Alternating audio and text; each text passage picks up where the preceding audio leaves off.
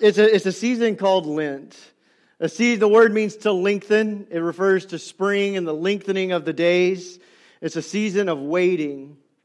And um, it's a season that tends to be rehearsed, practiced, engaged in in more higher church traditions. When I say higher church, I don't mean like up on a hill, but like Catholic, Episcopal, Lutheran, more traditional Methodist environments participate in Lent.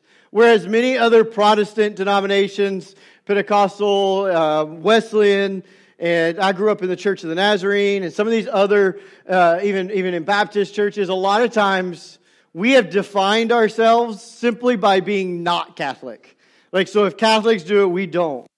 Sometimes when I start to talk about Lent among people who are not in a Catholic church, which you obviously are not, um, they look at me like, well, isn't that Catholic? Isn't that what they do? And like, well, why are you talking about it? Why are we talking about it? You know, for me, I've been practicing Lent for uh, probably somewhere between 15 and 20 years. And it has been the, the singular, most powerful, continued practice in developing my faith, in transforming my soul, and in my habits, and in who I am. I can't overstate what it has meant to take 40 days each year near the beginning of the year to focus my energy and time in opening up to who God wants me to be and in asking Him to shape me, to guide me. And it's been the season when I've overcome grief. It's been a, a season when I dealt with, uh, honestly, when I write. So when Lent, sorry, I wasn't going to say this, but I'm going to. Um, Lent was a season for me, and when it became most powerful was uh, the season after a, through a divorce. Uh, my ex wife left one day. She said, I don't love you. I don't know that I ever did, and I'm, I'm leaving in the morning. And um, it, it, was, it was pretty devastating. In January, a few months later, the, the divorce was filed and Lent began. And I was, I was broken. I didn't know who it was or what, I, what God was calling to. I was kind of mad at him. I'm like, God, I did the whole pastor thing, went to school, did what you asked me to do, and this is what I get for it. Like, you know, the kind of weird arguments we try to give God sometimes. And um, it was in this season as I as I fasted, as I came weekly and received communion and entered into this conversation with Him, that I discovered healing in His path. I discovered His grace in a new way. I discovered that um, He was, had not given up or written me off, and it was not, um, you know, it was a, a, year later after that Lent that uh, I met Anita, and life began to change in some of the most wonderful ways that I could never have imagined. And um, I'm so grateful for that opportunity. But it began in Lent for me, in, in opening up even those painful places, the things that I didn't necessarily want to open up at all, and opening them up to God through fasting. And, um, and so Lent means a lot to me.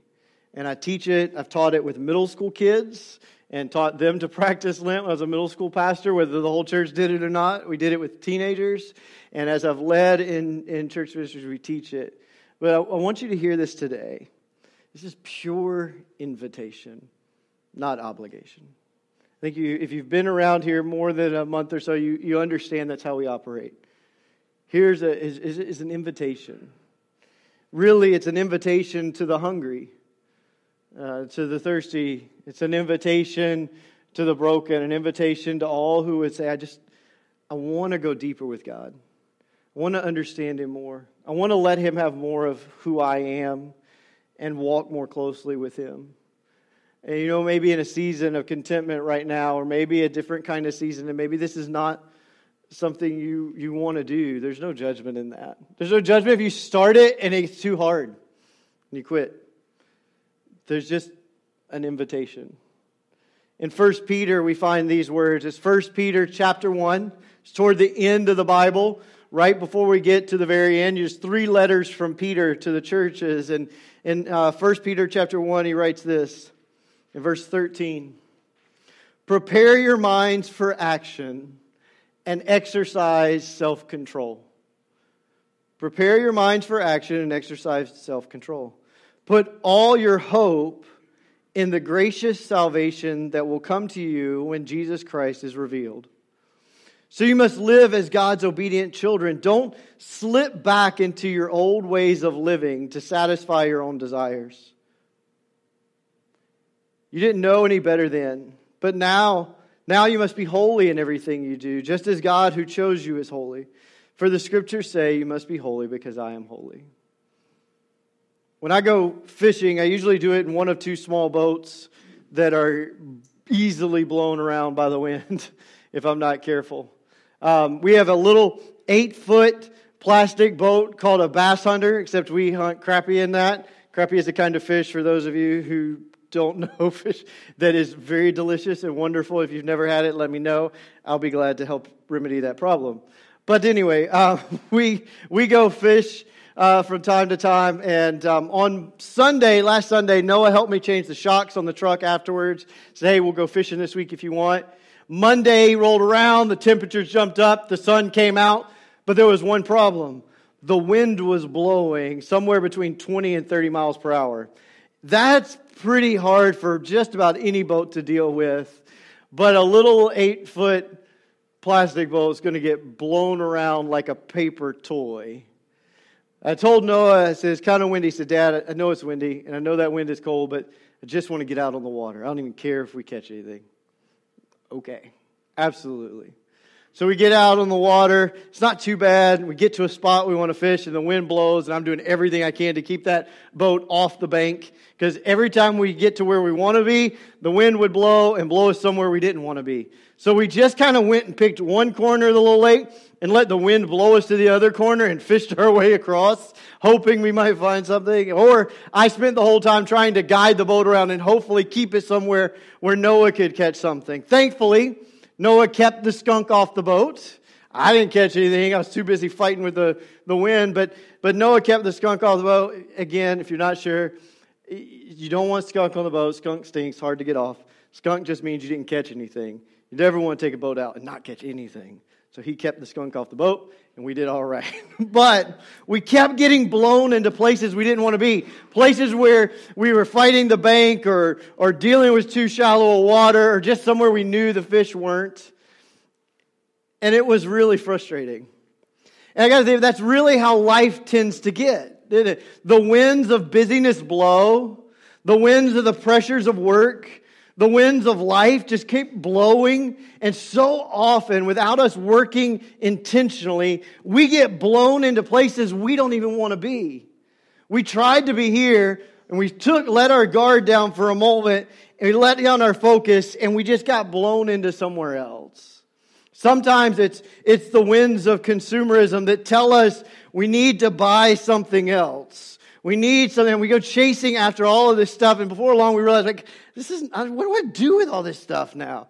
We buy extra storage. We rent storage to store stuff we don't need, and we end up with all this stuff. Other times, it's it's just our work. It just gets so much pressure and the stress of it and the effort of it until it zaps every bit of mental and emotional energy we have. And we don't have time for God and we don't have time to be kind to those around us because we've just been zapped of that energy. And we're not someone we want to be. It could just be the day to day routines of, of school and the pressures of school or the, the pressures we feel in, in parenting or even in friendships. Just life has this way of pushing us into places we don't really want to be, into people we don't really want to be. And we need to take time to focus. Really, I find that about now each year is when a lot of us need this most. We've come through the holidays and all of the hectic and the pressures and the stress and the family stuff of holidays and we get into a new year and, and we, we made some resolutions and most of them didn't stick. Maybe some of them did. And now we find ourselves in this chaotic place, more frustrated than we were on December 31st, more uh, isolated, struggling. We need to refocus on God. We need these seasons and rhythms built into our life when our attention and our efforts get focused on our relationship with God so that we can be who we were created to be. The church realized this drifting early, early, early on. And they developed a calendar, a rhythm to the way they celebrated life together, the way they went through life together. Now, in most cultures, calendars are designed to follow the rhythms and routines of the sun or the moon. But in the church, there's a calendar designed to follow the rhythms of Jesus' life. It's centered around the three major moments in Jesus' life his birth, his death and resurrection, and then his ascension and his pouring out of the Spirit upon human beings. The first is Christmas, the next is Easter, and then Pentecost. They knew that we always need to prepare for big moments. You know what I mean? Think about, think about, some of us just had our first middle school dance. You prepared for that night. You picked out what you were going to wear. You're intentional about how you did your hair, about who you were going to go with, if you were going to go with anybody, or even if you were going to go. And you went. Now, push this even further. Think about your wedding day. Nobody comes to their wedding day unprepared. It's an important day, it's a big deal. Now, guys, you're like, I didn't do anything. Yeah, you didn't. She'd been preparing her whole life. She had a notebook from the time she was a teenager talking about the preparations for that day. We prepare for important days. Many of us, if you've got kids, you probably had a bag packed long before you needed it for that trip to the hospital whenever it might have come. We prepare for big moments. And when it comes to the, the routines of spiritual life in the church calendar, the, the church said we need times to prepare as well. And so there's this four week season known as Advent that begins four weeks before Christmas. And it's a season of waiting and entering into the anticipation of Jesus breaking into the world. Not just remembering when he broke into the world, but how he might break into our lives. And after, after uh, Advent is Christmas, and then you have Epiphany, and then you have this season of 40 days. Really, it's 46, but we don't include Sundays. That's meant for preparing us for Easter. And after Easter, we have Pentecost after the weeks of Easter. They, yeah, you didn't know in the church, they celebrate Easter for several weeks. And they celebrate Easter, we celebrate Easter, and then there's Pentecost. And that's 50 days after Easter. And it's the day that we remember that, that Jesus gave us his spirit. And after Pentecost is known as common time, a time set for growth, living out that story in our own life. And in many parts of Christianity around the world, they rehearse this through the three synoptic gospels Matthew, Mark, Luke, and John every year. They tell the story every year in this rhythm. Now, and again, for those of us who grew up in traditions that kind of said, whatever the Catholics do, we don't do that. We kind of go more spontaneous. Have, we, we are less familiar with this calendar. It doesn't mean that it's any less important for us to find ways to engage with the rhythms of Jesus' life every year. Easter is one that we will all celebrate in the church. That moment when Jesus is raised from the dead, overcoming sin and death and creating an opportunity for us to have a whole new life. He's described that life as so radically different as if we began again, we were born again. And he gives us that opportunity Easter, but entering into that opportunity requires some preparation. Now, it began really, really early in the time of, of the apostles that they would take 40 hours leading up to Easter for all those who were going to be baptized during Easter, and they would fast. And they saw such great value in this, they extended it to 40 days before Easter, and all believers fasting. This happens early, early on. We see it as even in the, in the first century AD, there are those who are taking 40 days to fast. So it's before, before the Catholics that there is this tradition among God's people to fast in preparation. Now, when it really began, you would find those who would fast completely, everything but water for 40 days. And then they would come together on Sundays and the communion feast. You never fast during a feast. You never fast during a feast. That's a good thing to know, just in life in general. When it's time to feast, feast and celebrate. When it's time to fast, it's time to fast. So that would they would stop and they would fast together, and it was very important and valuable. Other times, as it kept going, as they would they would then fast meat, all meat except for fish, which is a connection to the whole Easter egg thing. If you are fasting all meat, then eggs are like a treat you get at Easter because you haven't had them in 40 days. And it was this special little thing. And then there are times, so let me go back to that. Have you ever noticed? I watch, I bet you this week, at least one fast food restaurant will start advertising their fish sandwich because Lent begins this week. And a lot of Catholics fast red meat, at least on Friday. When we lived up near Pittsburgh, there was this great fish market right on the river, had the best fish sandwich. You might as well not go on a Friday during Lent because it was a highly Catholic population and they all fasted red meat on Friday, all went to the fish market for their sandwich and you were just never going to get one. So you just didn't, didn't even bother. But you went the rest of the week. Now, so that was a part of the tradition. As it has, has grown, there's kind of been this, this uh, practice of finding something within our lives that we can sacrifice, that we can fast as a way of learning self discipline, or as Peter framed it, self control. Preparing our minds and being self controlled. In fact, self control is what Paul lists as one of the, the fruit of the Spirit. It's what, the, it's what someone whose life is marked by God begins to look like disciplined, self controlled. Self control is hard. You know the hardest thing to control? Is our mouth. The food we put in it and the words that come out of it. If it's been said by some of the ancient fathers that if you learn to control your appetite in your mouth, you'll have the ability to control any part of your life or self. Ooh. And so the church early on said, This is this is a part of the rhythms of how we get ready to celebrate Easter. Now, because of the, the tradition that we're a part of, because of the tribe that we are, because of the, the dynamic of the church that has been created in this place of people from all kinds of different backgrounds, people with, who, who have written off church, come back to church, people who have not known church, sometimes I get questions, well, is this something I have to do? Or is this, is, is Lent in the, in the Bible?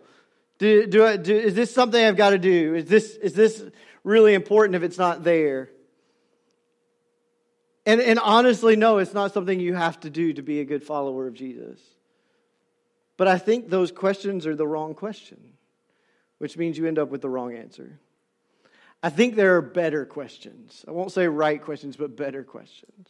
A better question for a disciple of Jesus. Let me just give you a little two second well, be more like two minutes, but a little recap of what a disciple is.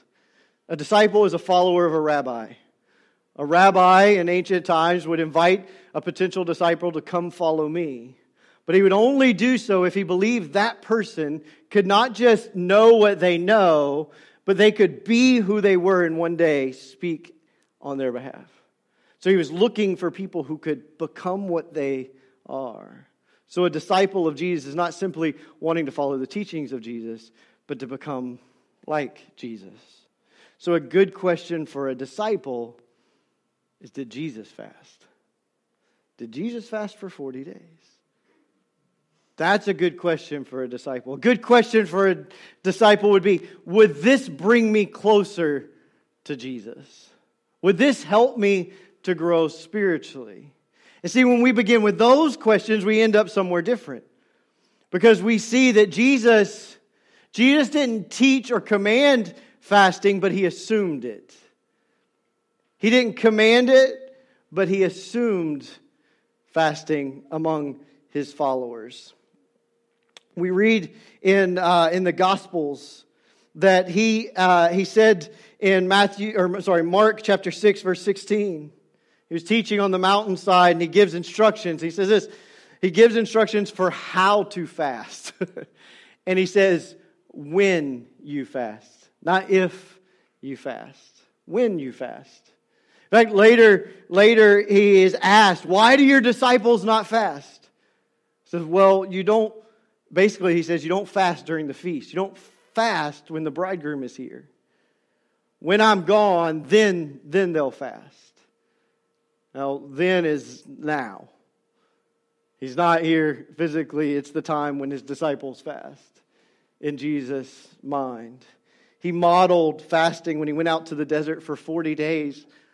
He modeled what Peter's writing about. He is getting prepared and self controlled. He goes out into the desert before he begins to teach to prepare by fasting and spending time with God.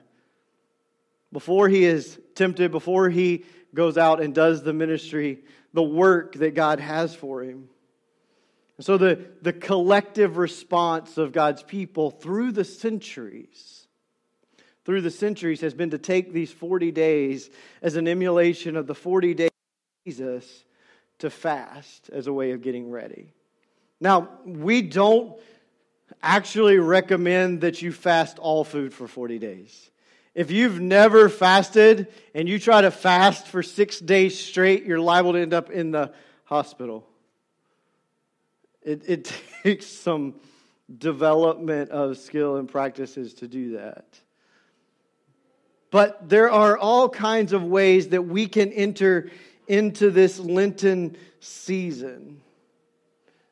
I mean, because 40 days, 40 days is long, but it's so significant within the Bible It's significant as seasons of purification and transformation, seasons of becoming. You think about Noah. Noah, it, it rained for 40 days and nights as the earth was prepared and transformed and purified. And then there's Moses who, who has 40 days of fasting on the, on the desert Mount Sinai before he is prepared and transformed and purified to receive the Ten Commandments. And there's Elijah, Elijah the prophet, for 40 days of fasting as he traveled the desert to the mountain where he would experience God in silence. But he had to go through that preparation and that transformation, that purification, so that he was ready to hear. Israel's 40 years in the desert was about God preparing them for the promised land. He had to get Egypt out of them before he could take them into the promised land. They had left Egypt, but Egypt was still in them. It's like when we start to come to Him, we've come to Jesus, we've left the world, but so much of the world is still in us. And it takes some time to get that out. Jesus spent 40 days of preparation and transformation in the desert. Now, if you decide to embark on this journey with us, there will be moments when these 40 days feel like the desert. Feel dry and lonely and hot and miserable, and you'll want to do anything but keep the fast and keep going. It holds for us, though, such possibility and promise of time spent with God that, that purifies us through refocus and transforms our lives. See, this, this practice of discipline, it has a way of being contagious in our lives. So we choose to focus on God in this way and it tends to spread to other areas. Have you ever noticed that? Either discipline or a lack of it is contagious in your life. When I get disciplined in my eating, and I stay disciplined in my eating, I tend to be more disciplined in my exercise. I tend to be more disciplined in my relationships. I tend to be more disciplined with my time and my energy and my sleep and my emotions and my work is contagious when I am undisciplined in one area it tends to also be contagious. And so we, we look and say, okay, there's an area we can begin to exercise some self control.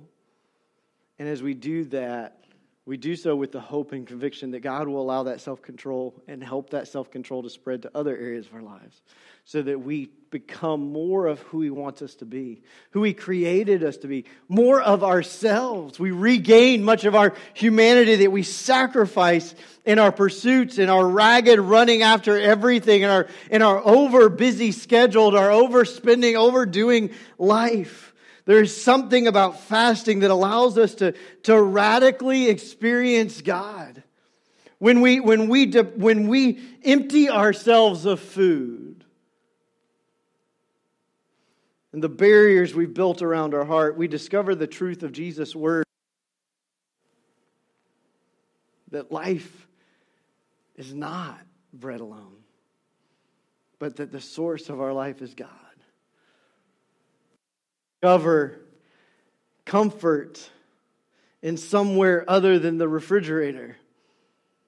And we discover a comfort in God that is greater and deeper and stronger. We discover in Him and in His Spirit the ability to discipline ourselves and overcome habits or addictions or difficulties or fears. It teaches us to trust Him. It teaches us that His strength is made evident in our weakness. We discover a new strength that we didn't know because we didn't need it.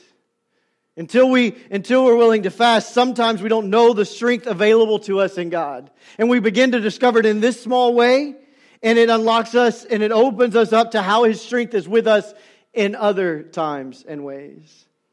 There is something about this that allows our spiritual lives to grow as we get still and know that He is God.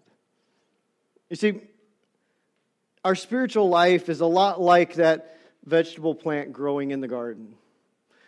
For several years, I grew a garden at the, at the house we lived in before we moved in June, and I about five or six years ago, I thought, you know, there's so many stories about things that grow in Scripture. Jesus talked about these agricultural illustrations over and over again. So I thought, I need to try to figure out, maybe I can understand more of them if I, if I grow a garden.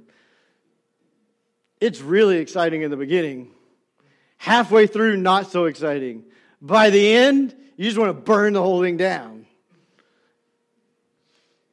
We, um, we decided to grow a garden, which required us first to prepare the soil. Because nothing grows in bad soil. You have to have good soil. You got to get the rocks out and the weeds out and the roots out. You got to mix in some good nutrition and some fertilizer and everything so that the soil is ready for whatever you plant. And then you take that seed or that seedling and you plant it. And it needs some things to grow. It needs good sunlight. So if you put it in the shade it's not going to grow. You put it in bad soil, it's not going to grow. It never gets any water, it's not going to grow. It gets too much water, it's not going to grow. You know the really strange thing is you can't make it grow. And it can't make itself grow. It's only when the environment is right that it grows naturally. Our spiritual lives are much the same way. We don't make ourselves grow spiritually. It's not something we do, it's something that happens naturally in the right environment. When we are planted in the soil, the rich soil of Scripture, over and over again, that is nourished, when the water, the love, living water of Jesus flows over our lives, when we expose ourselves to the light of Him and the love of Him, then we will grow naturally. But if we deprive ourselves of that focus, of those things, that environment for growth, we're not going to grow. If you never go to the gym, you're not going to get any stronger.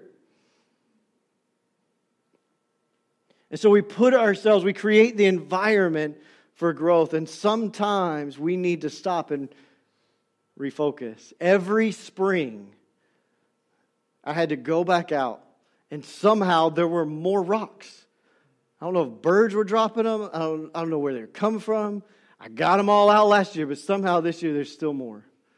Roots. You know, the other thing that I've discovered is it's not about how a plant looks, it's about whether or not it produces fruit. We tried to grow zucchini one year, whole row of them. They got huge. These plants were massive, big leaves, beautiful green. Not one zucchini. So mad. Big, beautiful plants. See, sometimes, sometimes, as followers of Jesus, we spent too much energy looking like a beautiful Christian but never producing any fruit.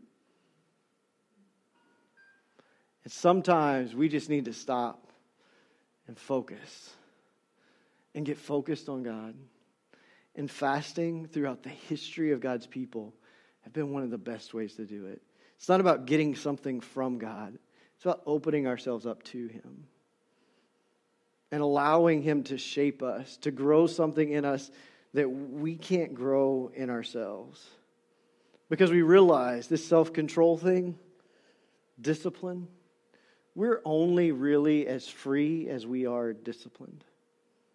Those go together. Sometimes we don't think that, we don't realize that. In Psalm chapter 94, I was reading this week, and it, he connects the discipline of God to the joy of life. And what it is, is it's that discipline creates freedom. There was a time when I was about 50 pounds heavier. Our kids were small, and I really wanted to play with them. I didn't have the energy to play with them. And it bothered me. I wasn't free to be the dad I wanted to be because I wasn't willing to discipline how I lived. And it wasn't until I became disciplined that I became free to get out on the basketball court or to be outside or to get on the trampoline or do any of those things. And this, this applies to every area of our lives. We're only as free as we are disciplined. Discipline creates freedom. Otherwise, we're bound by our fears, bound by our, our habits, bound by what's right in front of us, and this compulsion to do whatever. When we discipline ourselves, we give ourselves freedom to choose who we'll be and what we'll do. Not lived just chasing after our desires. Discipline lives, or discipline creates freedom. So, Lent, Lent, like I said, is for those who are hungry for more, hungry to go deeper, to draw closer, to see Jesus more evident in our lives. See, some of us, we never see Jesus at work in our lives because we play it so safe and keep ourselves only in environments and places that we have control and we don't need Him. We never get far enough out on a limb to see Him rescue us. Lent is for those who want more, but it's pure invitation. There's no obligation, no guilt. But we invite you to join us in 40 days of fasting. And that may look different for different ones of us. I, I, like we do with any kind of discipline or discipleship, we really just have a couple questions. What is God asking you to do? And do you have the courage to do it? And how can we help? And there'll be a whole community of us who embark on this journey of fasting, and we need that community. They help us have courage, they help us stay faithful when we want to give up, they remind us of who we are and why we're doing this. And this, this community comes together, and we'll come together Wednesday and we'll feast, and then we'll begin the fast. And it may look different for different ones of us. So I wanted to share a couple of ideas, some of the things that we've done over the years, some of the fasts that we've embarked on, and, and maybe as you pray, God will, will show you something like this or something different. But maybe you just want to change the music you listen to. You've been feeding your mind with music that's not moving you toward God, and you want to change your music for 40 days.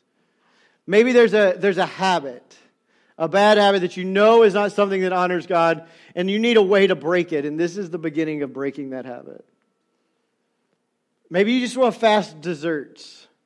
Desserts own you. You got to have one. You got to have that last bite of something sweet at the end. Maybe it's social media. It just has been eating up so much of your time. Maybe this is a hard one. Maybe you want to fast purchasing. Choose for 40 days not to buy anything other than groceries and essentials. Maybe, maybe it's, it's the reverse. Maybe it's donating one item each day of Lent. So you gather up 40 items over the course of Lent. You pray and you walk through your closets, your home, and you decide one thing to donate. Don't donate your trash that you don't want. Don't donate the things that you don't need anymore. Find something that costs you something and give it. Maybe, maybe it's uh, your favorite food or caffeine or, or TV. Maybe it's eating in front of the TV. Maybe you're going to fast fast food. or eating out altogether and make time to prepare that meal and sit down as a family and talk about where you've seen God that day. Maybe you just want to fast one meal a day. We're going to fast lunch. And during that lunch break, I'm going to I'm going to go and I'm going to find a place and I'm going to open up my Bible and I'm going to take a journal. and I'm going to write down my reflections and prayers. And you're going to take that 30 minutes or 45 minutes or an hour a day and give that to God, invest it in a new way. Maybe it's just a new habit. And you want to set aside the same hour every day for time with God, listening to music, prayer, reading, you know, writing, journaling, whatever it is. Maybe it's just serving. You want to commit to serve once a week. First contact or, or kids ministry or the, the food pantry or the pregnancy center or the soup kitchen. You're going to choose to add serving as a way of connecting with Jesus' heart to serve. Just pray and ask God to show you. And so maybe what happens is today you decide, I'm going to embark on this journey. I don't know what it means. I don't know if I'm going to make it all the way, but I'm going to try. And you just spend the next couple of days between now and Wednesday, and you ask God, What do you want me to fast?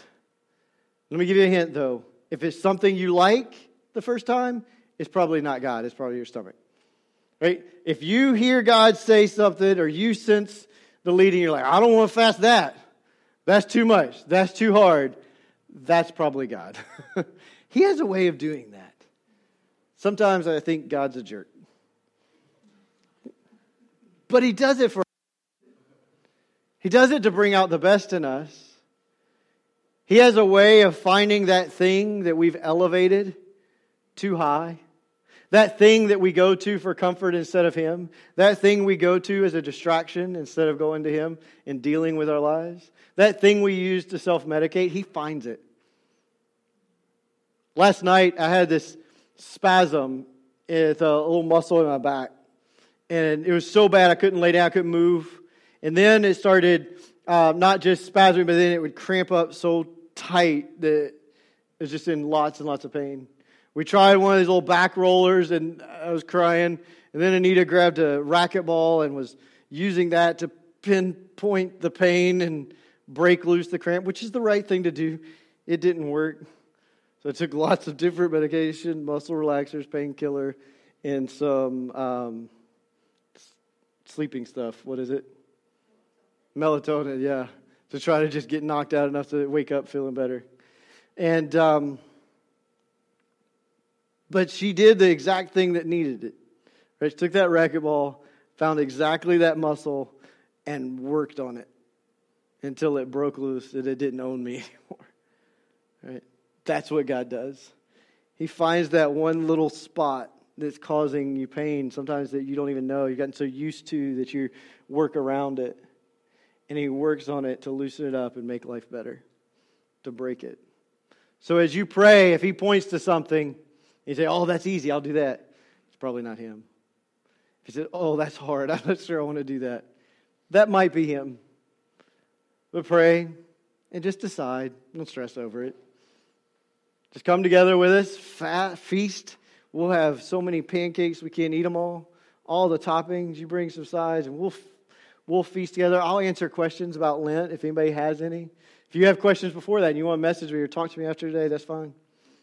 And then we'll, we'll come in here. Kids, little ones can go back to the nursery. And then we'll come in here and, and we'll have uh, an Ash Wednesday service. And in this service, we'll, we'll basically come in, in confession of our need for God, of repentance, and of focus.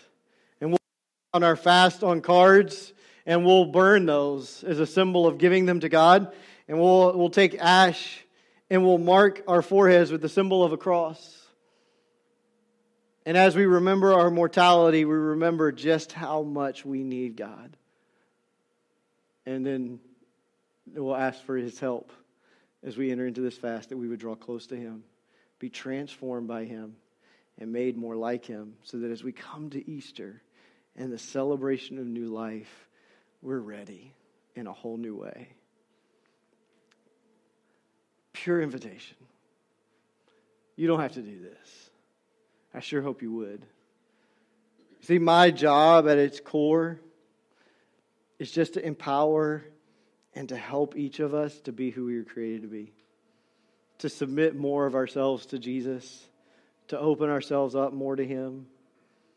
And I believe this helps because I've experienced it year after year after year in fresh ways. No obligation, pure invitation. So I'm going to pray. We're going to go have a homemade cookie and enjoy this beautiful day.